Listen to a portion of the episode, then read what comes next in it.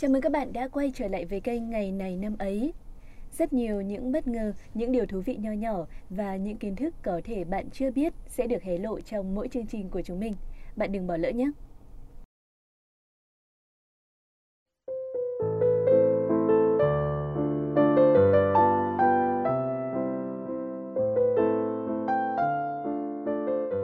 Đã bao giờ các bạn tự hỏi bản thân mình thực sự muốn gì chưa ạ?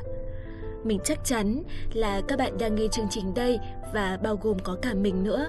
Cũng đã không dưới một lần trong đời, chúng ta loay hoay, lúng túng, thậm chí là khó chịu trong việc đi tìm câu trả lời cho câu hỏi là mình đang muốn gì, đúng không nào? Tuy nhiên thì chúng ta cũng không nên đặt nặng quá trong việc phải tìm ra câu trả lời cho câu hỏi ấy. Bởi câu hỏi ta thực sự muốn gì quá mơ hồ. Hãy cứ sống và trải nghiệm, hãy cảm nhận cuộc sống bằng trái tim của mình, đừng cố gắng bắt chước hay là làm hài lòng bất cứ một ai cả. Chỉ cần mỗi ngày trôi qua, bạn cảm thấy vui vẻ, thì dần dần bạn sẽ biết là mình muốn gì, mình tin là như vậy. Và một lát nữa, hãy cùng lắng nghe câu danh ngôn mà chương trình gửi tặng, các bạn sẽ hiểu hơn về điều này.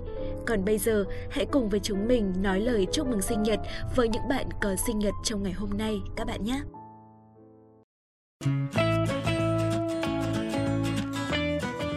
Xin được chúc tất cả các bạn có sinh nhật trong ngày hôm nay sẽ luôn thật tươi trẻ, bớt đi gánh nặng cuộc sống và luôn hạnh phúc vui vẻ như những chú ve của mùa hè các bạn nhé. Bởi chỉ khi chúng ta vui vẻ, thoải mái thì ta mới nghiệm ra được chân lý cuộc sống là gì và biết mình cần phải làm gì tiếp theo.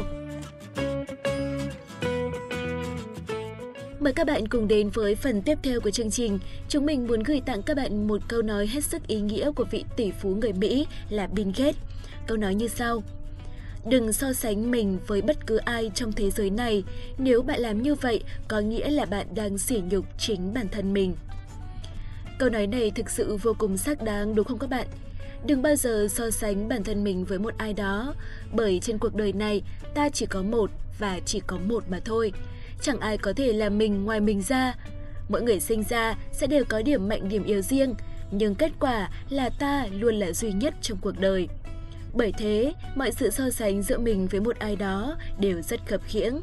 Cho dù người ta có nhiều điểm tốt hơn mình, nhưng chắc chắn sẽ luôn có những điểm mà họ không bằng ta được. Và khi ta hiểu được như vậy mà vẫn cố tình so sánh bản thân với một ai đó, thì khi ấy Bill Gates nói rằng bạn đang sỉ nhục bản thân mình là hoàn toàn có cơ sở. Vì vậy, hãy cứ tin tưởng vào chính bản thân mình, hãy cứ thoải mái phát huy những điểm mạnh của mình, không cần phải uốn mình theo một ai cả. Chỉ khi bạn tin tưởng vào bản thân của mình thì bạn mới có sức mạnh đẩy đẩy mình đi lên. Chúc các bạn sẽ luôn là phiên bản hoàn hảo nhất của chính mình. Tiếp tục với chương trình ngày hôm nay, ngay bây giờ hãy cùng với Khánh Hà và Quốc Đạt điểm qua những sự kiện nổi bật trong ngày 1 tháng 3 của quá khứ các bạn nhé.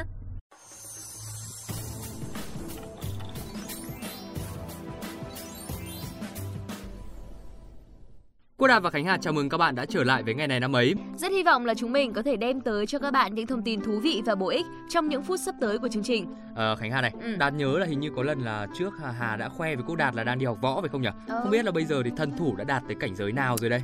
À, thì à, nói chung là đến cái bài thầy giáo bắt uh, dồn lực vào tay để bổ đôi viên gạch thì Hà sợ sức vòng tay thì nên là có khi là quyết định nghỉ rồi, không có võ vẽ gì nữa, trở về với hình ảnh dịu dàng yểu điệu thường ngày. Ui giời thế thì dịu dàng yểu điệu cái nỗi gì phải là bánh bèo mới đúng. Ừ. Mà Đạt nói cho Hà nghe nhá, vẫn có đây những người vừa dịu dàng duyên dáng lại còn vẫn giỏi võ đấy thôi. Ừ. Và hôm nay thì chương trình của chúng ta thì sẽ nhắc tới một người như thế đấy. Ừ, chả tin. Thôi được rồi, thay vì cãi nhau với Hà thì bây giờ Đạt sẽ bắt đầu chương trình ngay bây giờ để chứng minh cho Hà thấy là có một người như thế nhá. Trước tiên thì hãy cùng điểm qua những sự kiện chính sẽ có trong chương trình ngày hôm nay các bạn nhé. Ở trong nước, hôm nay ngày 11 tháng 3 là ngày sinh của Nguyễn Thúy Hiền, người được mệnh danh là nữ hoàng ủ su của Việt Nam.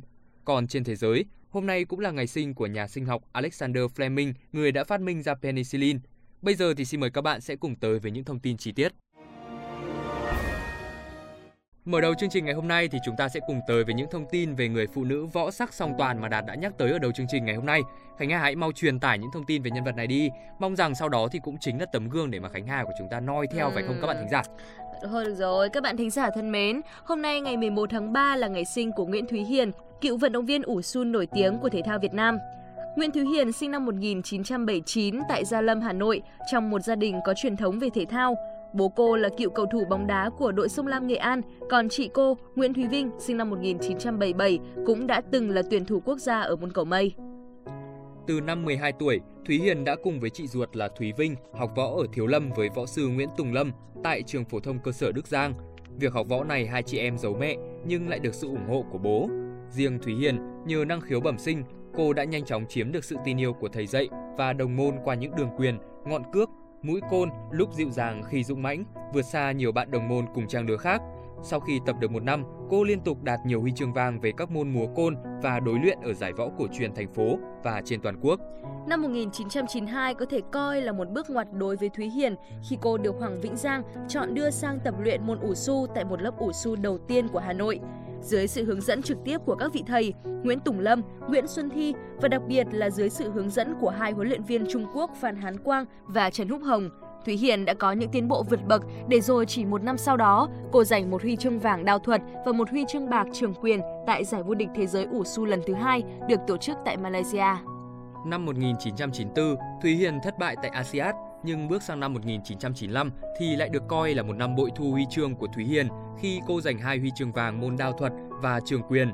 Năm 1997, cô lại đoạt hai huy chương vàng về đao thuật và trường quyền tại SEA Games 19 tổ chức tại Indonesia và chỉ khoảng 20 ngày sau, tại giải vô địch thế giới ủ su tổ chức tại Roma của Ý, cô lại đạt huy chương vàng, thương thuật và hai huy chương bạc đao thuật, trường quyền. Với thành tích đó, cô đã được nhà nước tặng thưởng huân chương lao động hạng 2 và được bình chọn là vận động viên xuất sắc nhất của Việt Nam vào năm 1997. Ở những giải đấu tiếp theo sau đó trong sự nghiệp, Thúy Hiền tiếp tục giành được rất nhiều các huy chương và thành tích đáng nể. Cô đã luôn được coi là niềm hy vọng vàng cho đoàn thể thao Việt Nam tại SEA Games, ASEAN, giải vô địch ủ su Đông Nam Á, châu Á hay thế giới trong suốt một thời tuổi trẻ tập luyện và thi đấu. Ánh mắt, nét mặt, động tác dứt khoát, sự kiên định và cố gắng không mệt mỏi là lý do giúp Thúy Hiền liên tục là trụ cột của đội ủ su trong nhiều năm. Từ năm 2005, cô đã nghỉ thi đấu và trở thành huấn luyện viên, trọng tài môn ủ su cho Sở Thể dục Thể thao Hà Nội. Bây giờ thì xin mời các bạn sẽ cùng tới với sự kiện tiếp theo. Hoa hậu Việt Nam 2010 Đặng Thị Ngọc Hân sinh ngày 11 tháng 3 năm 1989. Cô sinh ra và lớn lên tại Hà Nội, quê gốc ở Hải Phòng. Ông nội là nhà giáo ưu tú Đặng Đình Huân, được nhiều người biết đến ở Hải Phòng.